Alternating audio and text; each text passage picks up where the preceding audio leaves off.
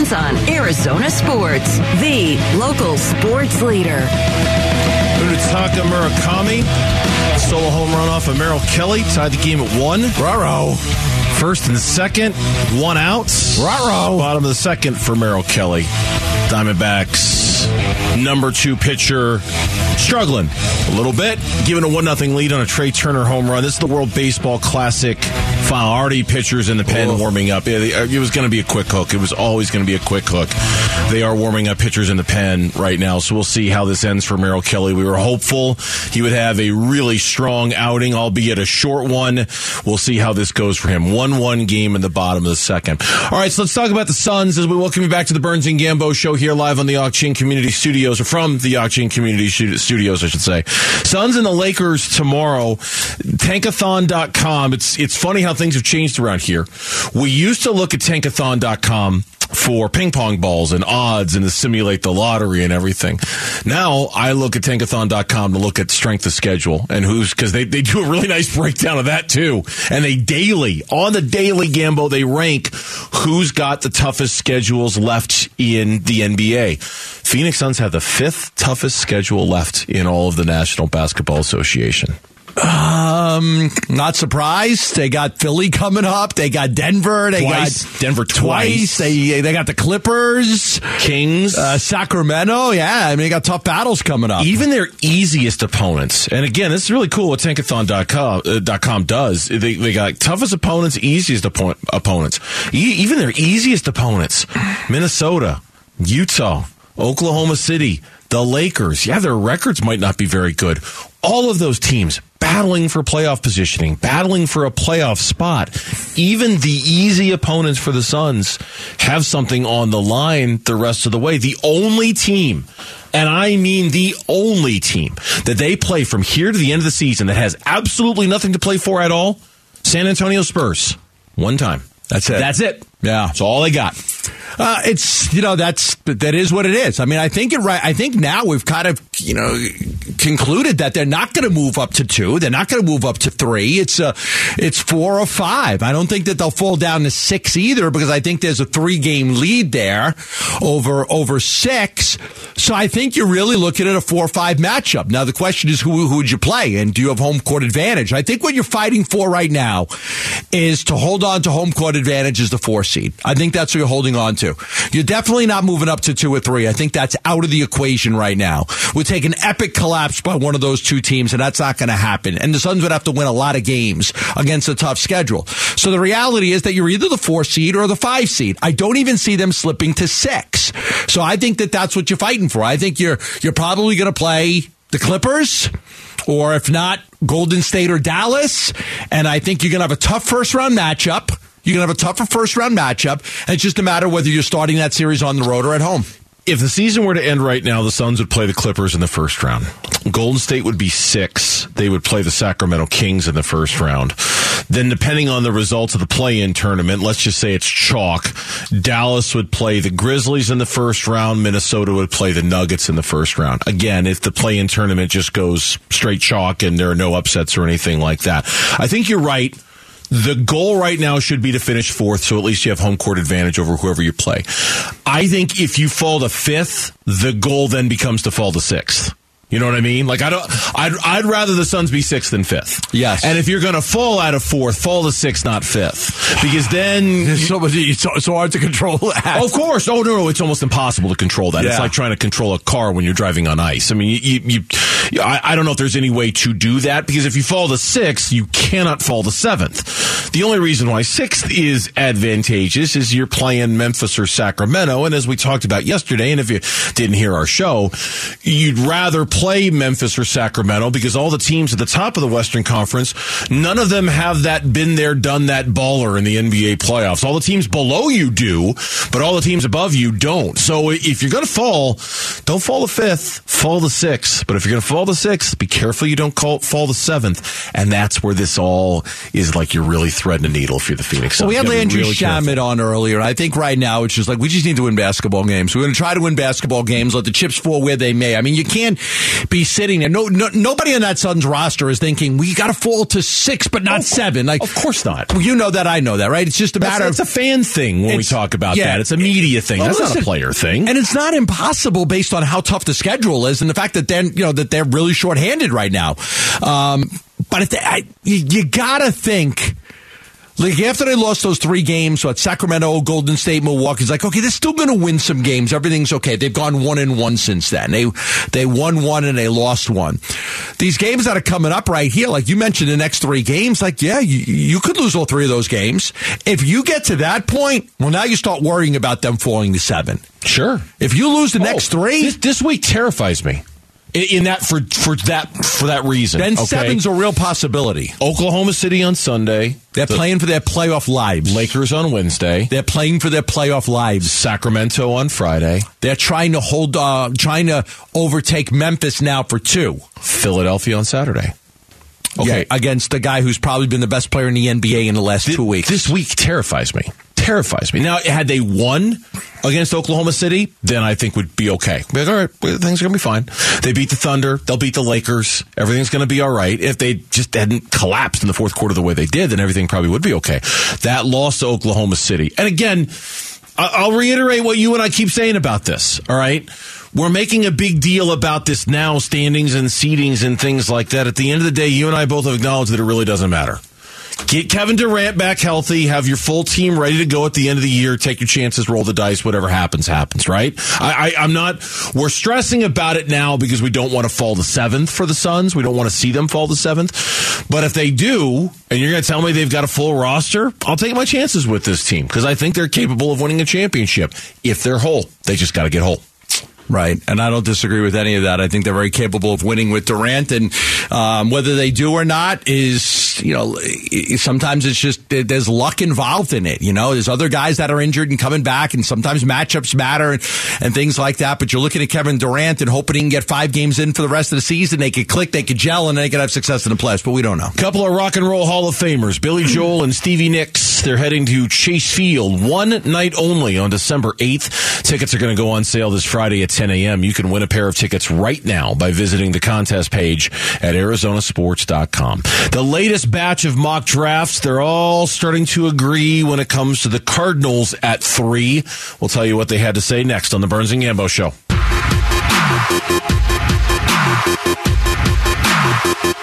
Burns and Gambo, Arizona Sports, the local sports leader. Well, I didn't take long for Merrill Kelly. He's already out of the game. Uh, they're through two innings. Japan leads 2 1 in the World Baseball Classic Championship game. Uh, the U.S. took a 1 0 lead on a Trea Turner home run. In the bottom of the second, Merrill Kelly gave up a home run to last night's hero to tie the game at one, promptly loaded the bases. He was pulled. A very quick hook for Merrill Kelly. Reliever came came in, allowed one of the inherited runs to score, but got out of the the uh, rest of the inning without any more damage. So it's two one.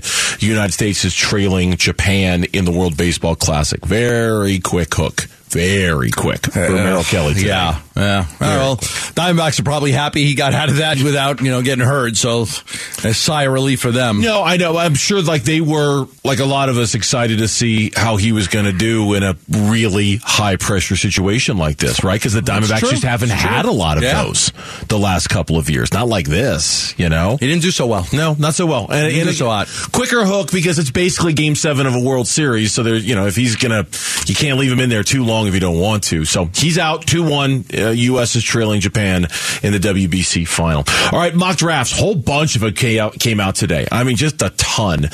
Led by Mel Kiper Jr.'s mock draft, his third, I believe, that he's released so far. Draft is a month away. Release a whole bunch of them. Maybe one of them will be right. Oh, that's usually how these guys do it, right? Eventually, you're good. You're bound to get it right. I got that right on my fourth one, but I got that right on my second one. Does that count? Yeah, I'm sure Like, that- What if you get ten of them right, but it's between like five different mock drafts? You, you- Can you at- count that? Then at the end of the day, you just say, "I got ten of them right." I got 10 of them right. Because technically, you're correct. You When did did you say- get ten of them correct, Exactly, right? yeah. It's like it's like somebody. It's like the guy in the office pool who enters Seven five brackets. Yeah, I won. Well, yeah, he entered seven damn times. Right. What did you expect was going to happen? Of course you won. Um, in his mock, he's got the Arizona Cardinals doing the thing that I think 90% of Cardinal fans here listening to us would want them to do. Doing the thing. Slide down one spot. One spot only. Make a trade with the Indianapolis Colts. Let them move up. Let them take a quarterback. Yeah. You slide down one spot. Get the extra inventory. Take yourself some Will Anderson. Do a little Goo Goo Dolls. Slide. Why don't you slide? Mm-hmm. Slide. Listen, I think that's the best scenario. It's the one that I, I think is uh, is is far as I would go. For me, I said it yesterday. I'll continue to say this until the draft. I would not miss out on Will Anderson. I'll take him at three, or I'll move down to four, and I'll take him at four. Anything else, I'm going to look at the Cardinals as being cheap. If they try to go down too far and put themselves out of a position, Even I'm, if it's just a couple of spots? Well, Uh, I- do you I- accuse them of cheap if they move down to, seven? Seven? No, maybe not. Maybe not seven. But Okay. you go into them further than that. I think you, every time you go down, it's less money that you are spending on the Oh, player. I, I understand that. I'm just like, if you want, you're going to accuse them of that if they move down to the teens. Okay, let's have a talk. But if they're going to move down to six or seven or eight, uh, is that because it's cheap or is that because of the question, they get? I would definitely question whether the money was a factor. I would question it. Was the money a factor? Because look at the difference between what you pay in number three and what you pay in number eight or number 10. So I would definitely question it. You've got an opportunity here to draft a great player, and I hope the Cardinals do. I hope the Cardinals draft Will Anderson. And if they draft him at three and they don't make a trade, I'm very happy. And if they trade down to four and they add an extra pick or two and they still get Will Anderson, I'm very happy.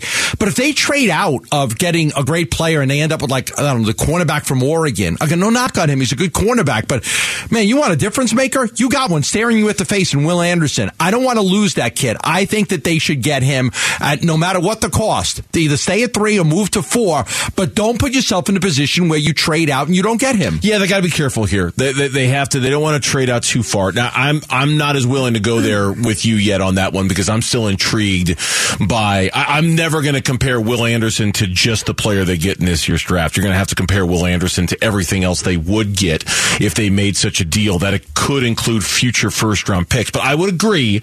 I don't want them moving down to the teens. I don't want them moving down to 13 or 14 or 16 or anything like that. For me, my comfort zone probably stops around eight, where, where I go, okay, I just don't want them going much further than that, even though they would get more to go further. I just, I, I still want them to be able to get the best offensive lineman in this year's draft, or the best cornerback in this year's draft, or even the second best edge rusher in this year's draft, combined with the other inventory they would get to make the move. The perfect scenario is to do exactly this. Move down one spot, get an extra pick or two from the Colts, and get Will Anderson. That is the dream. Love it. And, and the, Love dr- it. the dream requires two things to happen. I mean, number one, the Cardinals have to convince the Colts, you better do this, or else, you better do this, or else we're gotta. Call it- you you know, gotta we're going to make a deal with Seattle, or we're going to make a deal with the Raiders, or we're going to make a deal with the Falcons, or somebody like that. And then the other thing it requires is that the Colts have to love one of the two quarterbacks that's left. They have to convince themselves if we don't move up to three, we really like the third best quarterback in this draft, but we don't like the fourth best quarterback in this draft. That has to exist.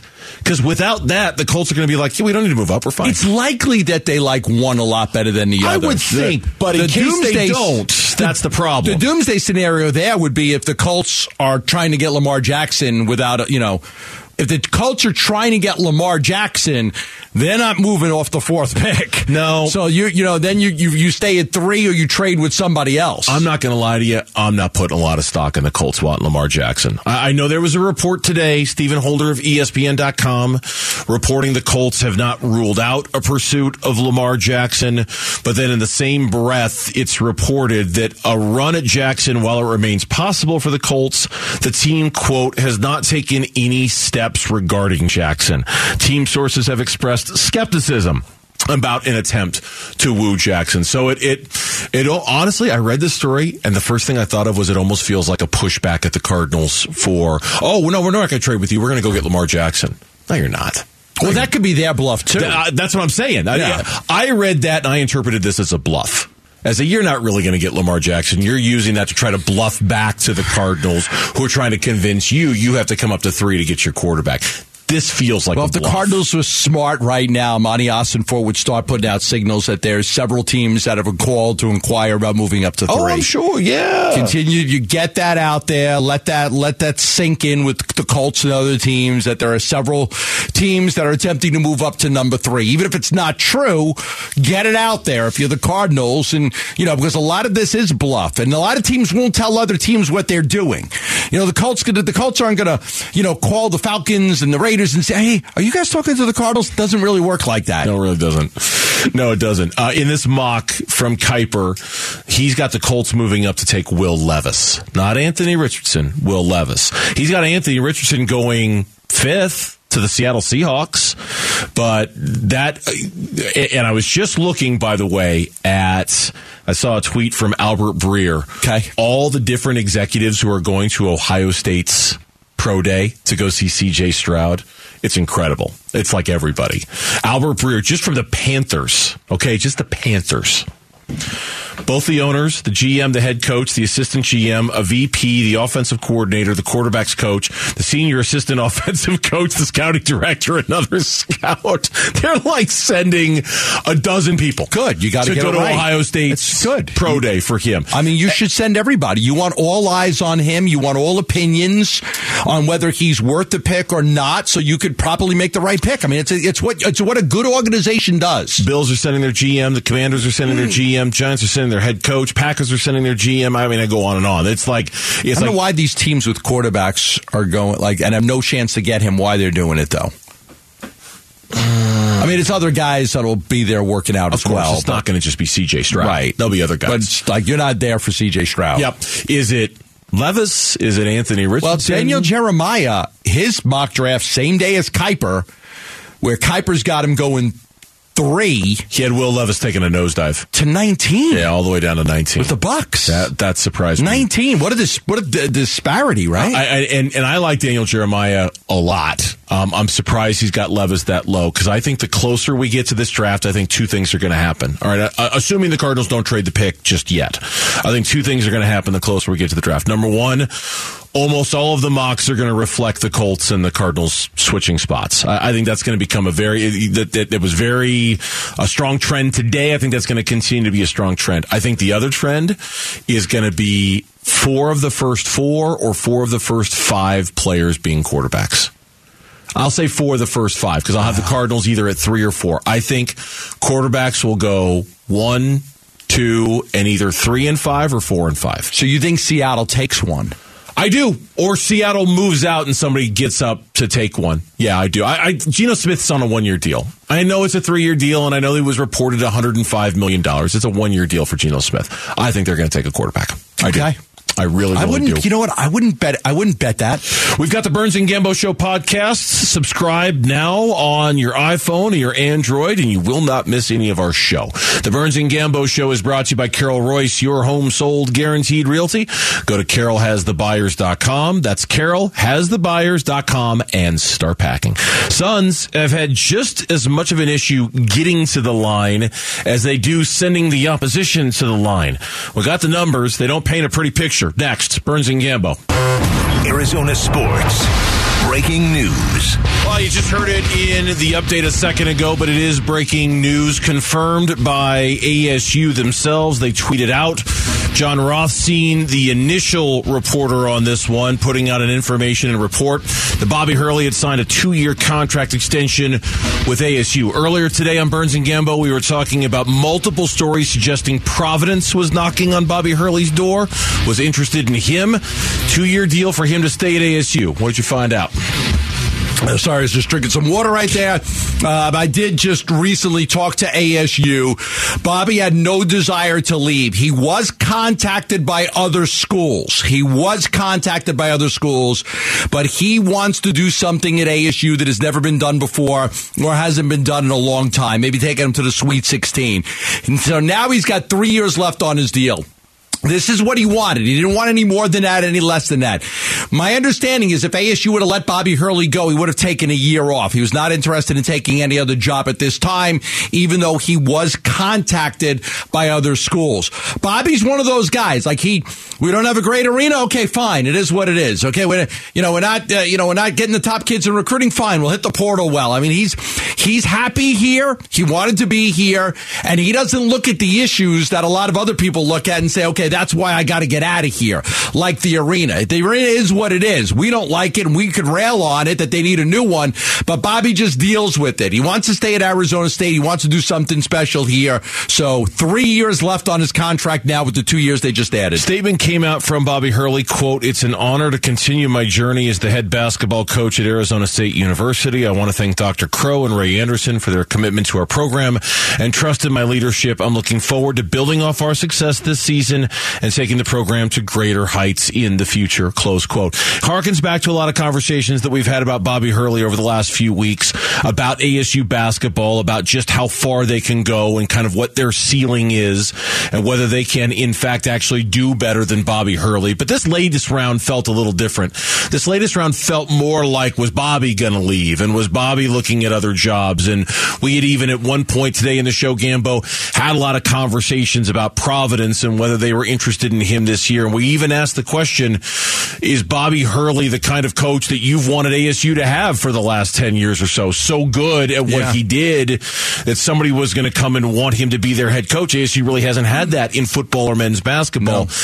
I don't know if the Providence flirtation counted because I don't know if Bobby has had that much success at ASU that he'd be a desired commodity somewhere else, but clearly ASU must have felt like there was at least enough of a threat that Bobby was going to get poached that they felt the need to keep him around for a few years. And also, years. what Had I'm told is he only had the one year left on his deal. So you had to extend it. You don't want him to go into the final year uh, type of deal. So you know, you because recruiting, right, and bringing kids in, they want to know you're going to be there for a few years. So coaches with one year left on their deal, some kids shy away from signing with those programs because there's a lot of uncertainty surrounding the coach. I get that. I gritted my teeth a little bit when you said Sweet 16. I mean, that's just, man, that's such a high bar for this program. I'm just telling you that his oh, Bobby Oh, oh, Hurley I don't doubt it. wants to do something that has not been done at ASU or hasn't been done in a long time. I, I don't doubt it, but let's be realists here, right?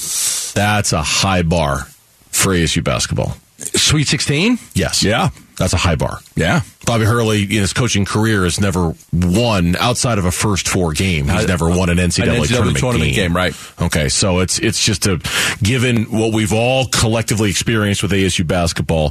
That's it. I'm not saying it's not achievable, but you just got to understand kind of the limit. I know you do the limitations of what we're talking about here. That's that's a big ask for ASU basketball. They've never been able to achieve that. He does seem like that he's a different cat, that he's not always chasing the biggest and best job.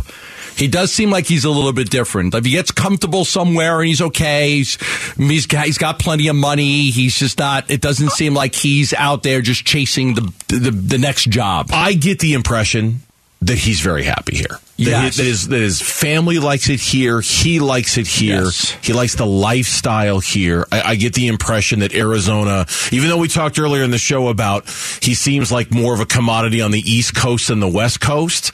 I do get the impression that Bobby really truly likes the Arizona lifestyle and living in Arizona. He's talked about that many, many times. His kids go to school here. He's raised his kids here. He's got his kid on a program. Well, I mean, there's a lot for him to uh, be happy about and a lot of control of the situation. But yes, that's a two year deal that keeps him for the next three years. It's what he wanted. Didn't you know? Wasn't looking for anything more. He just if we could do a two year extension, that'd be great.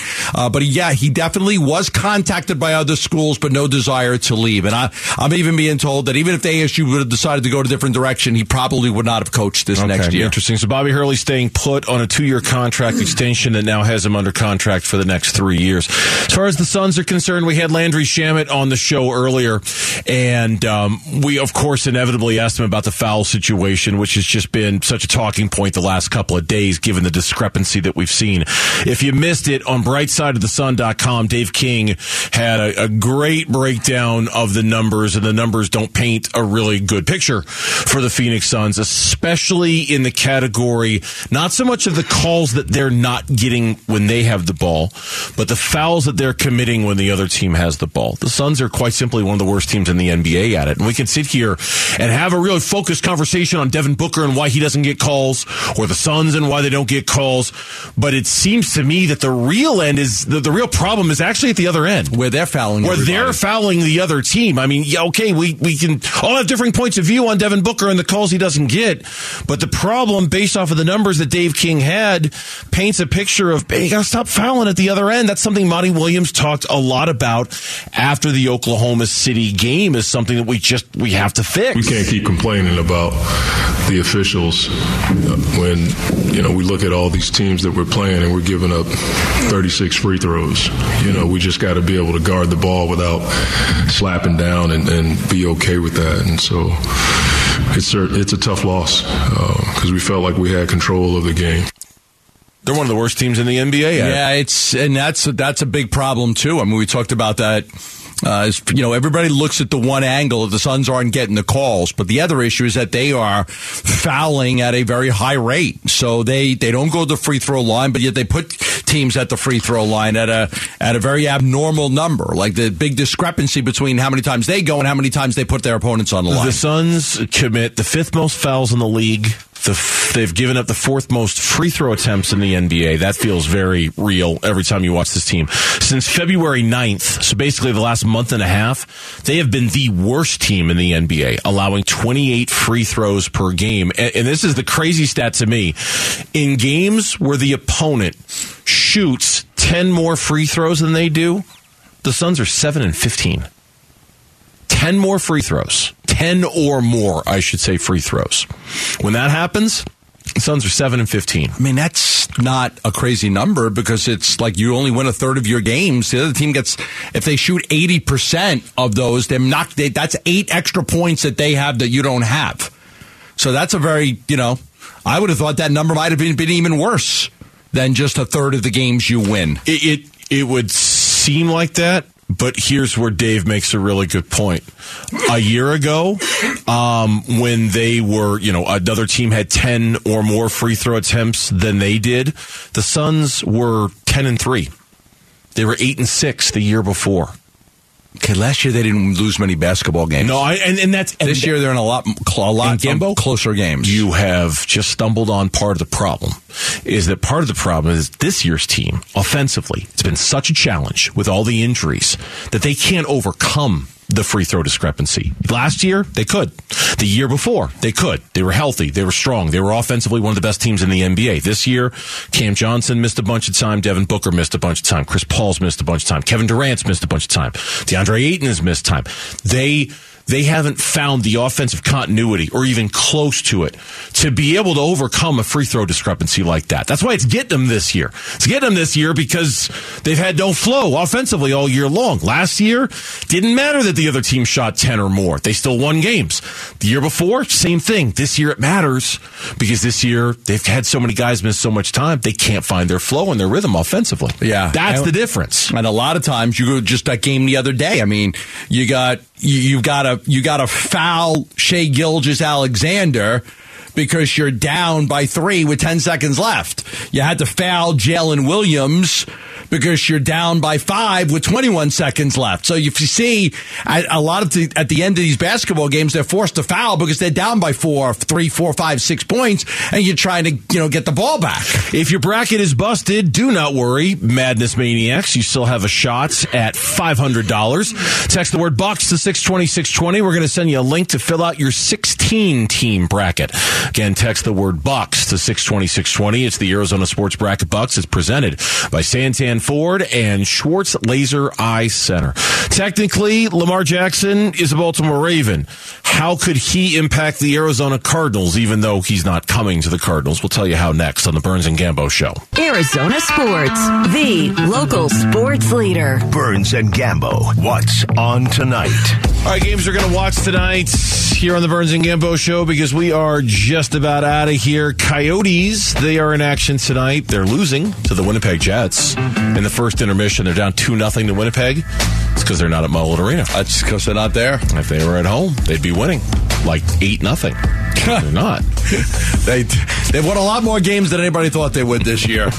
they have, but they have had just crazy, unexpected, unpredictable success at Mullet Arena. But uh, away from home, eh, not so much. Losing to Winnipeg right now, two nothing. World Baseball Classic that is also, and by the way, that uh, Coyotes game is over on ESPN 620. World Baseball Classic. We are in the bottom of the fourth. Japan is beating Team USA three to one after they just added another home run by Kazuma Okamoto. And I don't know who's pitching for. Is it Kyle Freeland? Thank you, Mitch. I appreciate that.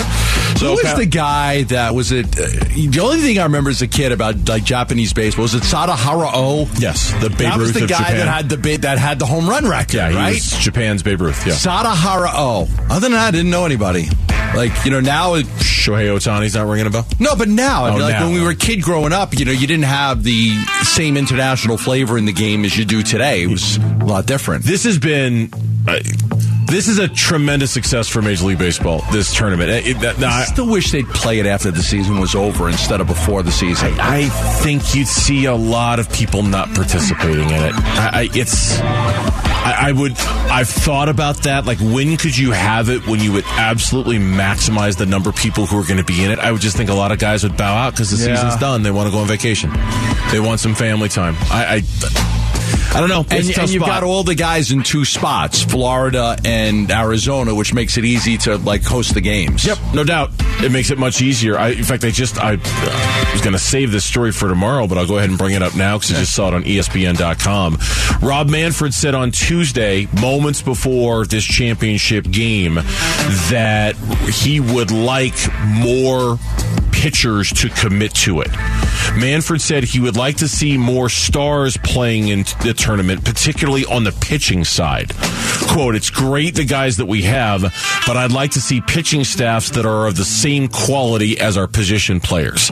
That is a really tough ask this time of year. I mean, really guys are throwing ask. spring training games. I mean, I well, why wouldn't you know if you just hey listen and okay, I'm gonna you're gonna throw three innings this day. You're gonna in five days you're gonna throw four innings. I, that could just be the day that you're pitching. I don't know. I mean, it should be like honestly, you should be able to monitor it and make it fine. Okay, Merrill Kelly pitched today. If you, you, you just don't have him throw a spring training game in the, the previous three or four days. Okay, I, I'll get it, but all right, I'm, Merrill Kelly's a good example. All right, I'm sure the Diamondbacks, if today were just a spring training day, would have wanted Merrill Kelly to throw more than the 35 pitches, 45 pitches that he threw. Right? I mean, the season's a week away. Okay. Now, oh, well, that's part of the problem is that the competitiveness of the games leads you to not prepare pitching the way they need to be prepared this time of year. Could he not go to the bullpen and throw another Oh, 30 pitches? sure. Because the Diamondbacks say, look, no matter what, we want you to throw 70 pitches today. He could. So yes, if you or oh, don't- there's a if you tunnel underneath. here, he could you- go down to the tunnel underneath. He could throw it down there too. I mean, Yeah, I'm saying I just think that there are a lot of ways to manage that, and to sit there and worry about the injuries. Like I, you know, I get it because the Mets lost their closer for the whole season now. Yeah, well- but who's to say that wasn't going to? Well, it probably wouldn't happen in a spring training game because I don't think everybody would have been celebrating like that no, but a spring training win. Carson Kelly breaking his forearm. That Yeah. could have happened in a World Sure. Baseball Classic game. That happened in spring training. He's going to be out for a while. yeah, what'd you say? Six to eight. Six to eight weeks minimum is what I'm being told. Six to eight weeks minimum. Yeah, I just I think that pitching that pitchers more than position players are real creatures of habit when it comes to how they ramp up for a season. And I think there are certain guys who are going to be very particular about how they're ramping up for a season and how they use spring training. And I think because of that you'll see a lot of pitchers who will say no. They, they just don't want to do it. Now, what incentives can be added to make them want to do it? I don't know. But, But I, you don't have to incentivize pitchers that are in these other countries because they take so much pride in playing for their country. So I think, you know, I think they're pitchers from other countries who are not in it as well. I, th- I, I mean, at least some, sta- really? starters. I think. Okay. Yeah, I think there are some starters who aren't in it. I, It seems like they take it very seriously. I don't. I think a lot of pride. Yeah, I mean, I would agree the other countries do, but I think we do too. I mean, look at the lineup we're rolling out there. I mean, it's like a Oh, who, it's it's, a- like who's it's a who. great lineup, yeah. for the position players for the United States. I think. I think I, I'd have to do more research to see what other starting pitchers from other countries have chosen not to participate because they don't want to have their ramp up control. I don't know. I don't know the answer to that, but I'm just telling you what Rob Manfred is saying that he would like to try to lobby to get more pitchers to participate in it. I don't know. I, I think it's been a pretty big success so far. Some of these games have been absolutely terrific, and if the goal is to increase baseball on an international stage, these games do a really, really good job when it comes to that. And they're televised. How about that? Uh, I'm not worried about that. We'll be able to watch. He's safe. We'll be able to watch. Review that. No, I know. I know. The We'll, whole. we'll be able to watch. We'll, we'll figure it the out. Bally It'll- Sports thing, they'll figure it out. It'll be on MLB.com. It'll be on, MLB TV or another channel, but they'll get it figured out. If it doesn't work at the beginning of the season, if something goes horribly wrong with Bally Sports and, and we aren't able to watch that way, it'll be awkward. It'll take us a while to figure out how to watch, where to watch. People will gripe because people are always going to gripe. But eventually they'll figure it out. We'll be able to watch baseball. There's way too much money at stake in televising these games. They're start to- not to put them on TV somewhere. They're going to start to put the, their, their toes in the water on this streaming stuff. You watch. There's an avenue of revenue there that they haven't taken advantage of that they're, they're going to soon is that whole sc- streaming thing. You know, clips of their games that can be seen and paid for through services. MLB doesn't do a very good job of that, and that's an avenue that I, I know that they do want to explore. No doubt about it. I mean, I'll tell you right now, if I could subscribe to a service where I knew I was going to be able to watch a Diamondbacks game every night, I would absolutely subscribe to that service. Like that. To just to if if if that were my only avenue. Oh, okay. Do you know what I'm saying? Like Yeah. so let's say I wanted to have like YouTube TV or Hulu Plus or something like that that doesn't carry Diamondback games. And then you pay but, but I. I could I could pay five dollars a month to be able to watch Diamondbacks baseball games, however, wherever, streaming, whenever I wanted, like that. I would do it in a minute. Absolutely. I think people in the 70s, they would do their bills. They had like five bills house payment, car payment, electric payment, food, and that was it. Now there's like, so you do a bunch of it's like 85 things we pay for. This is true. Netflix, Amazon, Spotify. We're out of here. We'll see you tomorrow, straight up two o'clock here on the Burns and Gambo Have show. a great night, everyone. You're still here? It's over. Go home. Go.